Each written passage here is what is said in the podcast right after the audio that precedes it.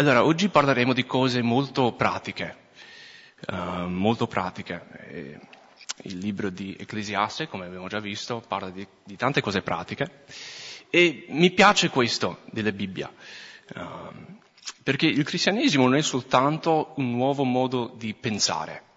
Uh, sì, è un nuovo modo di pensare, ma non, non solo un nuovo modo di pensare, è veramente un nuovo modo di vivere. Tutta la vita cambia, come, Cristo, come Paolo scrive, chi è in Cristo, cioè tutte le cose sono diventate nuove. E quindi anche la vita pratica, la vita quotidiana eh, è nuova, cambia e, e, la Bibbia ci insegna come vivere in modo pratico in questa nuova vita. E quindi anche stamattina, Ecclesiaste 10, vedremo tante cose pratiche riguardo la vita quotidiana e come la parola di Dio ha un impatto su come viviamo ogni giorno. Quindi io voglio leggere i primi tre versetti di capitolo 10 e poi li guarderemo. Quindi Ecclesiaste 10, 1. Le mosche morte fanno puzzare l'olio del profumiere.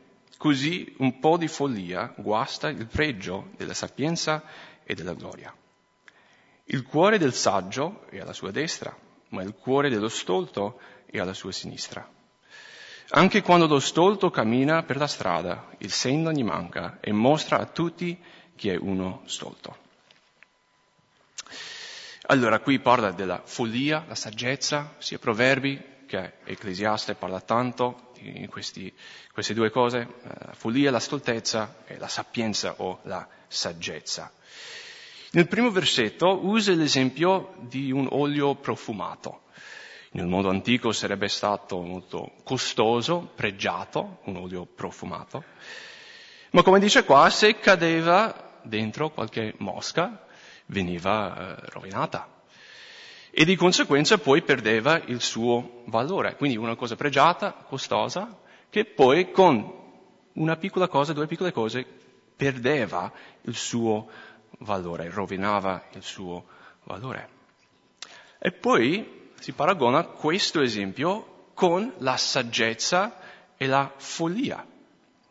Come, scri- eh, come è scritto, un po' di follia guasta il pregio della sapienza e della gloria. Quindi l'olio è come la saggezza, puoi avere una bottiglia piena di saggezza, una bella cosa, pregiata, costosa, però se cade dentro anche una mosca, um, il valore, il contenuto viene rovinato um, e così anche un po' di follia guasta, come c'è scritto, il pregio della sapienza e della gloria. Dobbiamo stare attenti a come ci comportiamo, a come viviamo questa vita.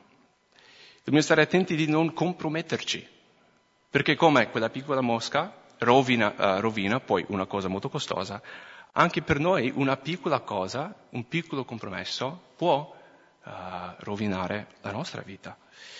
Paolo scrive in Galati 5:9, un po' di lievito fa fermentare tutta la pasta. un esempio anche questo quotidiano. Però è così, una piccola compromessa può rovinare o fermentare, per dire, tutta la pasta, un piccolo peccato una piccola cosa riesce poi a rovinare tutto il resto. Andiamo avanti, versetto 2, 3. Il cuore del saggio è alla sua destra, ma il cuore dello stolto è alla sua sinistra. Anche quando lo stolto cammina per strada, il senno gli manca e mostra a tutti che è uno stolto. Come vedremo più avanti, in versetto 13, tante volte lo, lo stolto si fa riconoscere dalle sue parole. uh, apre la sua bocca, comincia a parlare e tu capisci che quella persona è una persona stolta. Però qui in versetto 3 vediamo che si fa riconoscere anche quando cammina per strada. Avete notato in versetto 3? Anche quando lo stolto cammina per strada, il senno gli manca e mostra a tutti che è uno stolto. Per darvi un esempio, questo non è della stoltezza, però solo riconoscere qualcuna qualcuno senza che, che dicono qualcosa. A me succede, non, succede, non so se succede a voi, però quando siete all'estero, riuscite a riconoscere i vostri compaesani? O forse se siete stranieri come me, qui in Italia riuscite a riconoscere i vostri compaesani? Io, io sì, sono, sono americano e vivo qui in Italia da, da otto anni più o meno. E io a questo punto riesco a riconoscere chi è americano, no? Se è qua a fare turista, a vedere l'Italia, eccetera, eccetera. Per esempio, se tu vedi qualcuno in giro, in piazza, in pieno inverno, quando piove e c'è vento, e c'è qualcuno che mette i pantaloncini, esatto, sai che quella persona è poi americana. um, un altro esempio, se tu vedi qualcuno che prende il cappuccino alle 5 di pomeriggio, anche quello un americano. Niente cattiveria, però è così, cioè, l'abitudine non, uno, uno, non ce l'ha qui in Italia di bere il cappuccino dopo il pranzo. Anche io ho preso questa abitudine perché secondo me voi fate, fate bene così. Ancora peggio, a volte vedi qualcuno che beve il cappuccino con il pranzo. Sicuramente americano. Eh, però anche, anche, gli italiani all'estero, se tu vedi qualcuno da distante che no, con le mani così, ok, sarà, sarà italiano lui. e gloria a Dio per tutte le culture, amen. Cioè, noi abbiamo una, tantissime lingue, uh, culture anche qua in questa sala, e gloria a Dio, no? Come vediamo in Apocalisse, il suo popolo da ogni nazione, tribù, lingua, Grazie a Dio che Lui uh, ha scelto di fare così e gloria a Dio per tutte le culture. Um, però voglio solo dire questo, che ci facciamo riconoscere, ecco. Anche io quando parlo ho l'accento americano e quindi mi faccio riconoscere che sono americano. Però per dire, tante volte ciò che siamo sarà evidente. E sapete che anche per noi cristiani dovrebbe essere così. Non dovrebbe necessariamente, eh, necessariamente evidente che siamo italiani o americani, speriamo che non siamo stolti, come vediamo in questo versetto qua. Però dovrebbe essere evidente che siamo seguaci e discepoli di Gesù. E sapete come il mondo ci riconoscerà? Perché beviamo il cappuccino alle 5 di pomeriggio? Perché siamo stolti? Perché come, come riconoscerà la Chiesa, eh, il mondo? dall'amore, dall'amore. Se, se eh, leggiamo Giovanni 13, 34 e 35. Eh, Scusate. Giovanni 13, 34 e 35.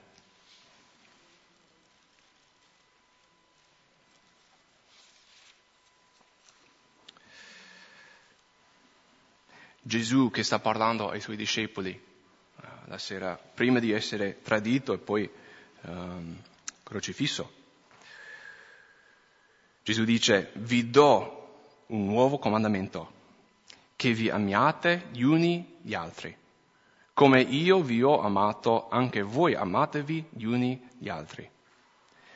Poi, versetto 35.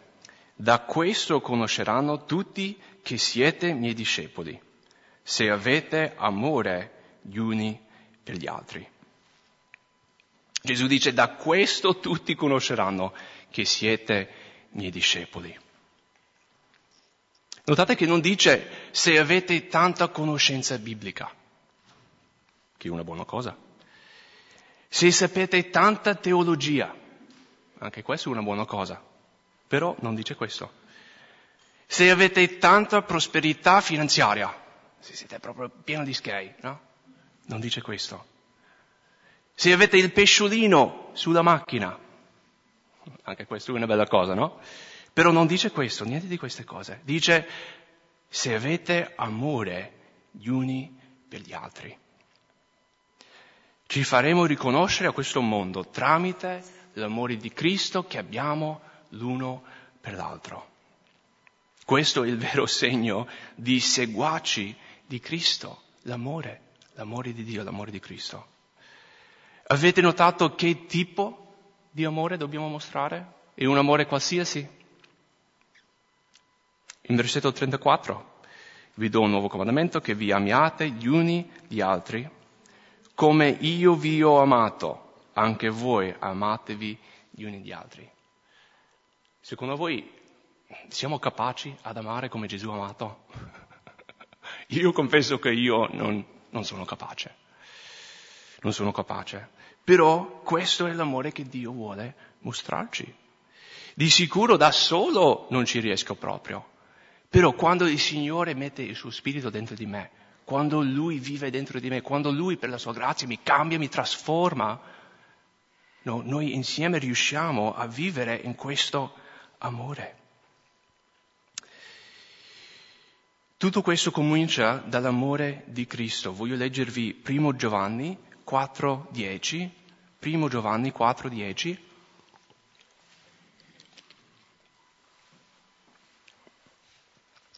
In questo è l'amore. Non che noi abbiamo amato Dio, ma che Lui ha amato noi e ha mandato il suo figlio per essere l'espiazione per i nostri peccati. Quindi noi non siamo la definizione dell'amore. Gesù sulla croce, morendo per i nostri peccati, quello è il vero amore. E se noi vogliamo um, amare gli altri, le altre persone, dobbiamo prima ricevere l'amore di Dio. Dobbiamo lasciare che Dio ci ama, che Gesù ci ama. Quell'amore ci trasforma e poi riusciremo, e solo dopo aver fatto questo, riusciamo a poi dare questo amore, amare come Cristo ha amato noi.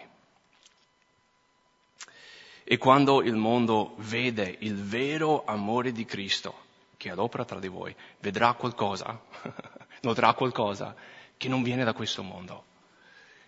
Siamo imperfetti, non, non lo faremo mai perfettamente, però se noi lasciamo che l'amore di Cristo ci trasforma, potremo anche noi amarci l'uno l'altro con l'amore di Cristo. E quindi, tornando in Ecclesiaste 10, lo stolto si fa riconoscere, forse gli americani, gli italiani, tutti quanti ci facciamo riconoscere, però noi cristiani non dovremmo farci riconoscere per la nostra soltezza, ma per l'amore di Cristo che sta adoperando in noi e tra noi. Poi se siamo italiani, americani, cioè non importa. Importa, l'importante è che Dio si manifesti in mezzo a noi tramite il suo amore. Ok, andiamo avanti, versetto 4, sempre in Ecclesiaste 10. Se l'ira di un sovrano si accende contro di te, non lasciare il tuo posto, perché la calma placca offese anche gravi. C'è un male che ho visto sotto il sole, un errore che viene da chi governa. La follia è posta in cariche elevate, mentre i ricchi seguono in luoghi bassi. Ho visto servi a cavallo e principi camminare a piedi come servi. Voglio notare versetto 4. Se l'ira di un sovrano si accende contro di te, non lasciare il tuo posto. E voglio notare qua la reazione, perché la calma, la tranquillità, placca offese anche gravi. Penso che questo sia molto uh, utile come versetto. Sia, qua dice sovrano, sia un, un, re, capo di lavoro, anche un amico, qualsiasi persona, penso che sia uh, comunque applicabile. E sia quando abbiamo torto, perché a volte noi sbagliamo e qualcuno si arrabbia con noi, ma anche quando non abbiamo torto, secondo me questa re- reazione, questa mentalità, questo atteggiamento è molto utile. Eh, la tranquillità, la calma, perché come c'è scritto, perché la calma placa offese anche gravi. La tranquillità, la calma. Voglio leggervi qualche versetto in Matteo capitolo 5, Matteo capitolo 5,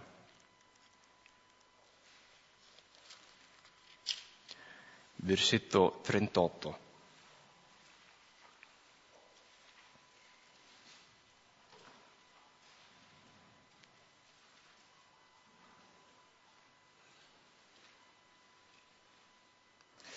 Matteo 5, 38. Voi avete udito che fu detto occhio per occhio e dente per dente. Ma io vi dico, non resistere al malvagio. Anzi, se uno ti percuote sulla gancia destra, poggigli anche l'altra. E se uno vuol farti, causa, uh, farti causa e toglierti la tunica, lasciagli anche il mantello. Avete sentito questo versetto, questi versetti? Allora dobbiamo cercare di capire bene questi versetti. Um, non vuol dire che dobbiamo andare in ricerca di qualcuno che vuole picchiarci, ok? e, e, non vuol dire che se qualcuno ci viene addosso che non possiamo difenderci. Okay? Non penso che è proprio questo ciò che il Signore sta dicendo. Perché qualche versetto prima Gesù ha detto che se la tua mano ti fa peccare, lo devi togliere e buttare via. Penso che tutti quanti di noi qui abbiamo due mani, okay? Quindi vuol dire che non tagliamo letteralmente la mano quando ci fa peccare, okay? Il punto di quei versetti è che dobbiamo prendere sul serio il peccato. Se c'è qualcosa nella nostra vita che ci fa peccare, via, subito. Dobbiamo vivere vite sante, vite pure, e quindi lo prendiamo sul serio. E quindi anche con questi versetti mi sa che um, quello che vuole dire non è che dobbiamo semplicemente non fare mai niente quando qualcuno ci picchia. Okay? Secondo me Gesù vuole insegnarci riguardo il nostro atteggiamento, okay? la nostra mentalità, come ci comportiamo.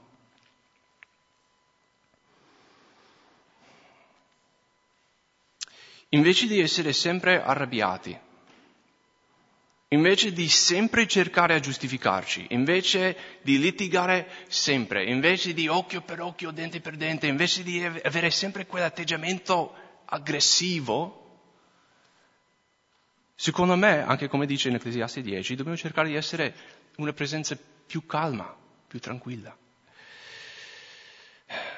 Se volete sapere come fare, non guardate a me, ok? Perché io vengo meno in questo, però pensiamo un attimo alla vita di Gesù. Gesù come ha vissuto? Era sempre là a litigare, sempre là a picchiare persone, sempre là con l'atteggiamento aggressivo? No, no. A volte lui doveva dire delle cose toste, a volte lui doveva fare delle cose anche toste, vero? Rovesciare tavole nel Tempio. Però quando io vedo Gesù, vedo una persona tranquilla, calma, no? una persona che era radicata nella parola di Dio, nella preghiera, okay? che poi rispondeva a tutti con grazia e amore. Un altro modo di pensare sarebbe il frutto dello Spirito, Galati capitolo 5. Galati 5, 22, ve lo leggo, il frutto dello Spirito è amore, gioia, pace, pazienza, gentilezza, bontà, fede, mansuetudine, autocontrollo. Questo è ciò che dobbiamo mirare. Come posso vivere sempre con l'amore, con la gioia, la pace? Anzi, se noi cerchiamo il Signore, queste cose automaticamente verranno nella nostra vita, avremo questo atteggiamento. Torniamo in uh, Ecclesiaste, capitolo 10. Adesso voglio leggere dal versetto 8 a 11. Chi scava una fossa vi può cadere dentro e chi demolisce un muro può essere morso da una serpe. Chi sposta delle pietre può esserne ferito e chi spacca la legna si mette in pericolo. Se la scure è smussata e non se ne affila il taglio, bisogna usare maggior forza ma la sapienza è vantaggiosa per raddrizzare le cose. Se il serpente morde perché non è stato incantato, non c'è alcun guadagno per l'incantatore. Allora voglio notare versetto 8 e 9 no, che parla di diversi lavori e poi il pericolo di questi lavori. C'è il rischio quando lavoriamo. Queste cose non succedono sempre, però c'è la possibilità che mentre lavoriamo ci facciamo male. E sapete che tutto questo è a causa del peccato. Sapete che il lavoro in sé non è un frutto del peccato? Tante volte diciamo, eh, ma quando arrivo in cielo poi non dovrò più lavorare. Come se il lavoro fosse un peccato o fosse il frutto di, il, del, del peccato. Però pensate, Adamo ed Eva cosa facevano prima del peccato. Erano là sdraiati. no, cosa dovevano fare? Dovevano lavorare, dovevano coltivare il giardino. Esatto, quindi il lavoro pre- preesisteva uh, il peccato. Poi hanno, quando hanno peccato, Dio ha detto, maledetto sia il suolo, e poi lavorerete con tanta fatica. Okay? Quindi la fatica è il frutto del peccato. Però il lavoro in sé è una cosa bella, una cosa buona. Perché anche Dio cosa ha fatto in quei primi sei giorni? Ha, ha lavorato, ha creato e ha creato anche noi per essere lavoratori. Okay? Quindi è, è una, una, bella cosa, una, una buona cosa. E quindi adesso c'è tanta fatica nel lavoro, c'è vanità nel lavoro, come abbiamo visto già in Ecclesiaste, c'è pericolo nel lavoro, come vediamo qua, ma il lavoro in sé esisteva già prima del peccato, il lavoro in sé è una, una buona cosa. Dio stesso ha lavorato, ok? Quindi, parlando sempre del lavoro, versetto 10, che devo confessare che questo è uno dei miei versetti preferiti in tutto il libro. Ecclesiasti 10:10.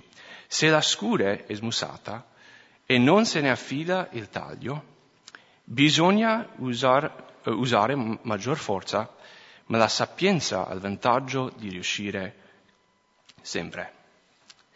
Quindi parlando sempre del lavoro, Salomone ci dà della saggezza molto pratica riguardo il lavoro. Però penso che questo versetto sia applicabile in, in tanti modi. Adesso voglio un po' parlare di questo versetto. Qui Salomone usa l'esempio di una scure, un'ascia. Uh, per quale motivo si usa un'ascia, una scure? Per, sì, tagliare, mm, abbattere un albero, spaccare la legna, eccetera, eccetera. Avete mai abbattuto un albero? Abbiamo qualche boscaiolo qua? Sì. Io forse quando ero piccolo sono cresciuto in Minnesota dove ci sono tanti alberi, quindi forse no, una volta con mio papà siamo andati a... non sono mica a boscaiolo però. Quindi per chi ha usato un'ascia una scure, se usi una scure smussata, come dice qua, è difficile abbattere un albero o spaccare la legna, vero? È difficile, devi veramente sforzarti. Se usi invece una scure affilata, è già diverso? Riesce a lavorare molto meglio. Abraham Lincoln, sapete chi è? Il presidente uh, degli Stati Uniti durante la guerra civile, quindi parliamo di 150 anni fa. Abraham Lincoln ha detto una cosa. Ha detto, se tu mi dai sei ore per abbattere un albero, ne uso quattro, quattro ore per affilare l'ascia. C'è tanta saggezza in questo. Lui sapeva che doveva affaticarsi di meno se aveva prima una scure affilata. Quindi invece di partire subito con una scure smussata, si sedeva prima, con calma, tranquillità, ecco, prendeva l'ascia, l'ascia, la pietra per affilare, e poi passava ore là ad affilare, affilare, affilare finché era affilatissima. E poi, dopo tutto questo, tagliava l'albero o spaccava la legna, eccetera, eccetera. Se fosse partito subito, è sicuro che avrebbe sprecato tanta energia, no? Perché se la... no? Con la scura smusata, sarebbe stato molto più stanco alla fine, sudato, doveva affilare. E poi lavorava molto meglio. Allora vi chiedo, è possibile abbattere un albero con una scure smussata? Cosa pensate? Secondo me sì, sì. Penso che sarebbe anche possibile abbattere un albero con un martello, no? Però stai là tanto, tanto tempo, tanta fatica.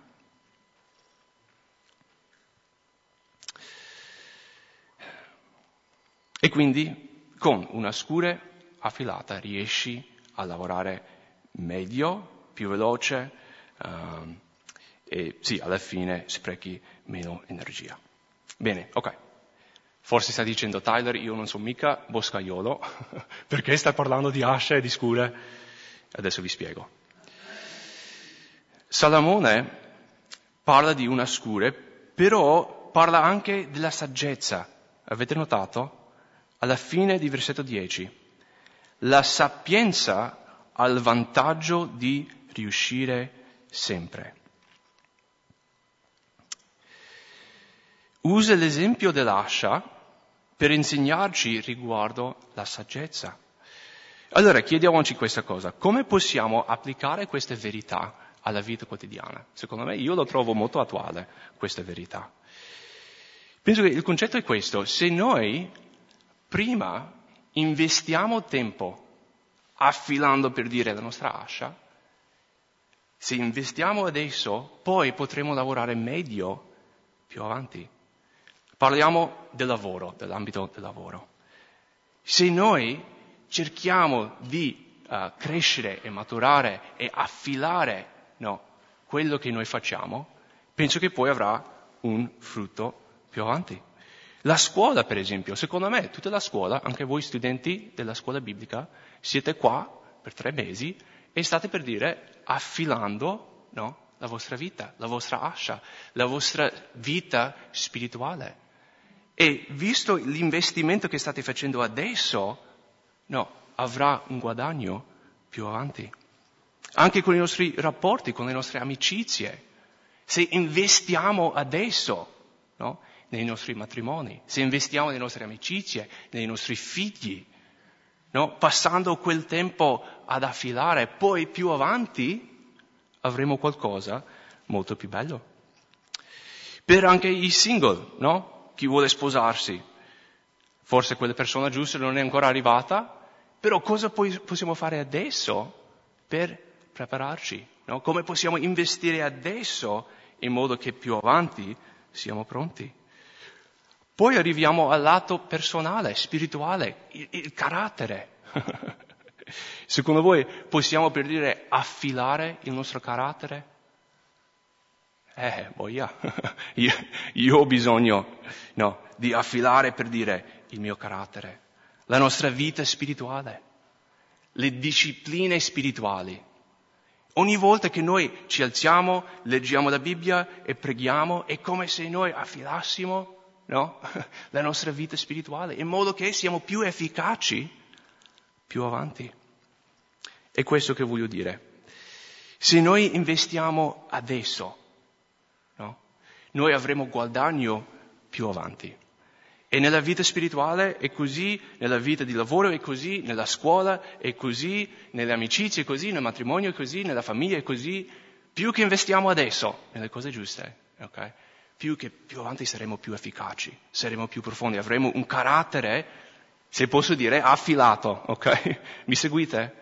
Investiamo adesso in modo che poi nel futuro siamo più preparati e efficaci.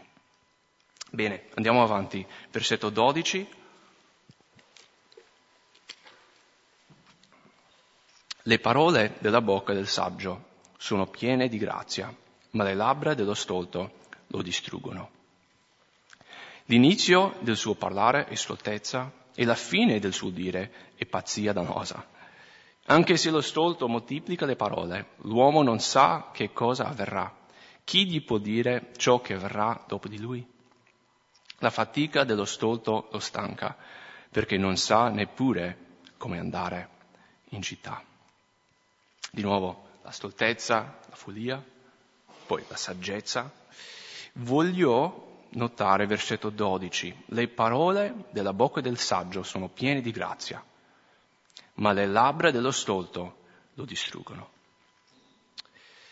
Prima abbiamo parlato del comportamento dello stolto, però qui vediamo le parole dello stolto o dello saggio. Avete notato uh, cosa fanno le parole sia del saggio che dello stolto? Avete notato la differenza? Le parole del saggio sono piene di grazia, ma le parole, o le labbra, dello stolto distruggono. Avete notato la differenza? Piene di grazia. Cosa fa la grazia? ci perdona, la grazia ama, la grazia incoraggia. Nel Nuovo Testamento vediamo che la grazia edifica, costruisce, ci salva. Questo è l'obiettivo per le nostre parole, per il nostro parlare, di avere parole di grazia che edificano. Invece le parole dello stolto, vediamo qua che lui si autodistrugge con le sue parole.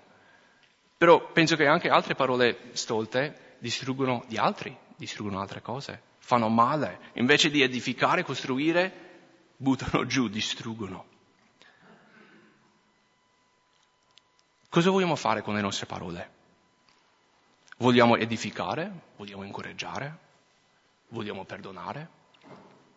O vogliamo distruggere? Voglio leggervi un versetto che ho già letto qui in chiesa, però ve lo leggo un'altra volta, Efesini 4:29, che è molto importante parlando di questo discorso.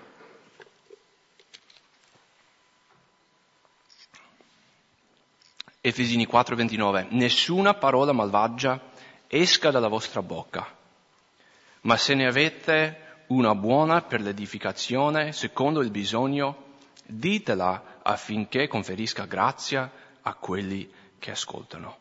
È proprio fondamentale questo versetto per capire come noi dovremo parlare come cristiani.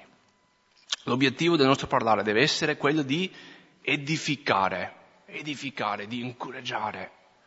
Invece di buttare giù, di distruggere, di scoraggiare, dobbiamo edificare chi, um, cioè, uh, sì, a chi parliamo.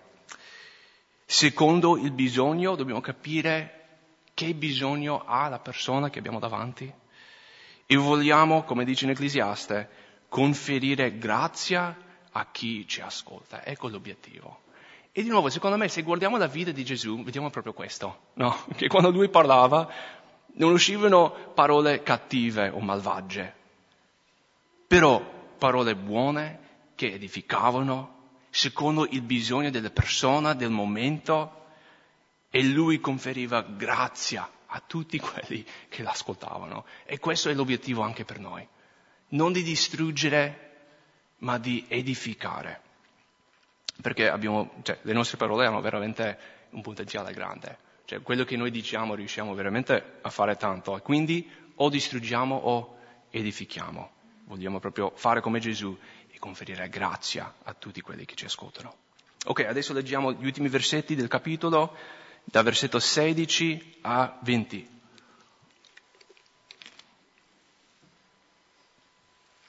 Guai a te, o oh paese, il cui re è fanciullo e i cui principi pranzano fin dal mattino. Beato te, o paese, il cui re è di stirpe nobile e i cui principi pranzano al tempo giusto per ristorare le forze e non per ubriacarsi. Scusate. Per la pigrizia le travi della casa crodano e per l'inattività delle mani piove in casa. Un banchetto è fatto per divertirsi il vino rallegra la vita, ma il denaro viene incontro ad ogni bisogno. Non maledire il re, neppure col pensiero, e non maledire il ricco nella tua camera da letto, perché un uccello del cielo potrebbe portare lontano la tua voce e un uccello in volo potrebbe riferire una cosa. Voglio concentrare su versetto 18. Versetto 18 per la pigrizia le travi della casa crodano e per l'inattività delle mani piove in casa. La pigrizia, l'inattività. Qui descrive la pigrizia in termini di, di casa, di tetto, no? le travi, um, la pioggia che arriva in casa, ecco. La casa si rovina man mano se non la manteniamo. Ma se uno vuole avere una casa solida, una casa bella, bisogna mantenerla. E per mantenere non dobbiamo essere pigri, ma dobbiamo essere, no, dobbiamo metterci da fare e mantenere quello che abbiamo. Allora, questo è vero per tutti noi, vero con le nostre case, io vivo in appartamento, quindi non ho proprio un tetto, sopra c'è, c'è Rod, no? il pastore, lui vive sopra, quindi non è che Spero di non avere buchi no, nel tetto.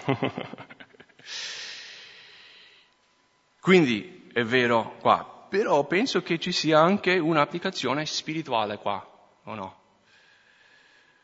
Se siamo pigri e non manteniamo la nostra vita spirituale, cosa succede? Possiamo dire che le travi crolleranno?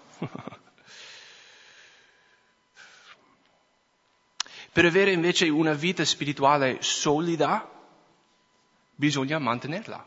Come devi mantenere la casa, devi anche mantenere la vita spirituale. Come manteniamo la vita spirituale? Secondo me con le discipline spirituali, leggendo la Bibbia, meditando sulla parola di Dio, pregando, digiunando, vivendo in comunità, eccetera, eccetera. No, ci sono diverse cose che possiamo fare. Però facendo queste cose noi edifichiamo, per dire, la nostra vita spirituale. E se facciamo queste cose, um, sì, manteniamo ciò che abbiamo. Se non facciamo queste cose, cosa succederà alla nostra vita spirituale?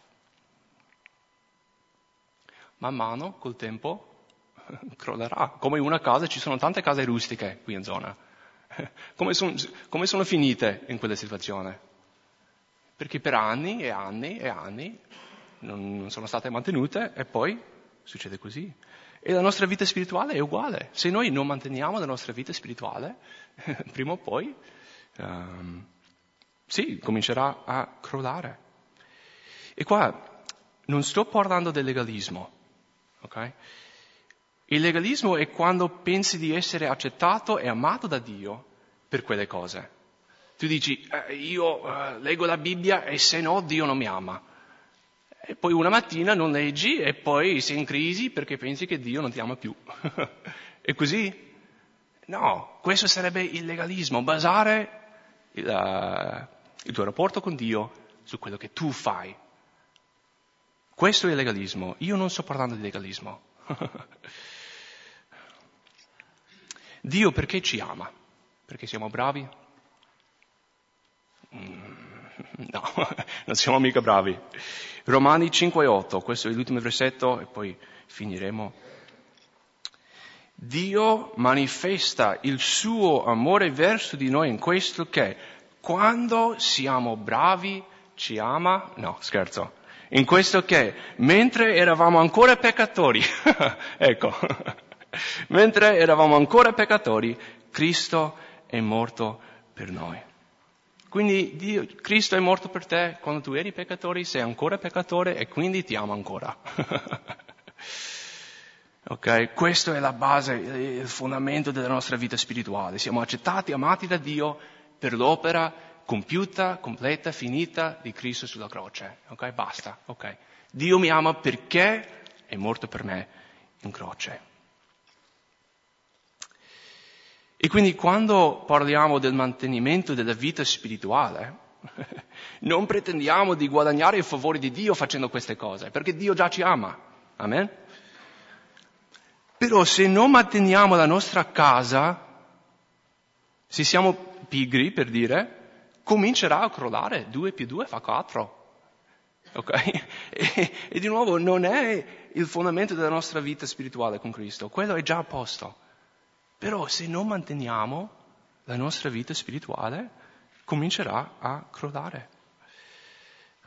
E quindi che Dio ci dia la grazia di stare sempre vicino a Lui, che Lui ci dia la grazia di pregare spesso. Confesso, io non prego quanto dovrei pregare, ecco, dovrei pregare di più. Perché noi abbiamo accesso libero al Dio onnipotente, Re dell'universo, in qualsiasi momento, per qualsiasi cosa, e non lo faccio quanto dovrei. Di nuovo, non è che Dio non mi ama, non è che sta dicendo, eh, Tyler, eh. non è mica questo, è che io ho accesso a Dio, io voglio mantenere la mia vita spirituale e più che io passo tempo con Dio in preghiera, nella parola, eccetera, eccetera, più che io sarò forte. E per dire un modo di affilare no, la scure spiritualmente parlando. E quindi che Dio ci dia la grazia di stare sempre vicino a Lui um, e che noi possiamo mantenere la nostra vita spirituale.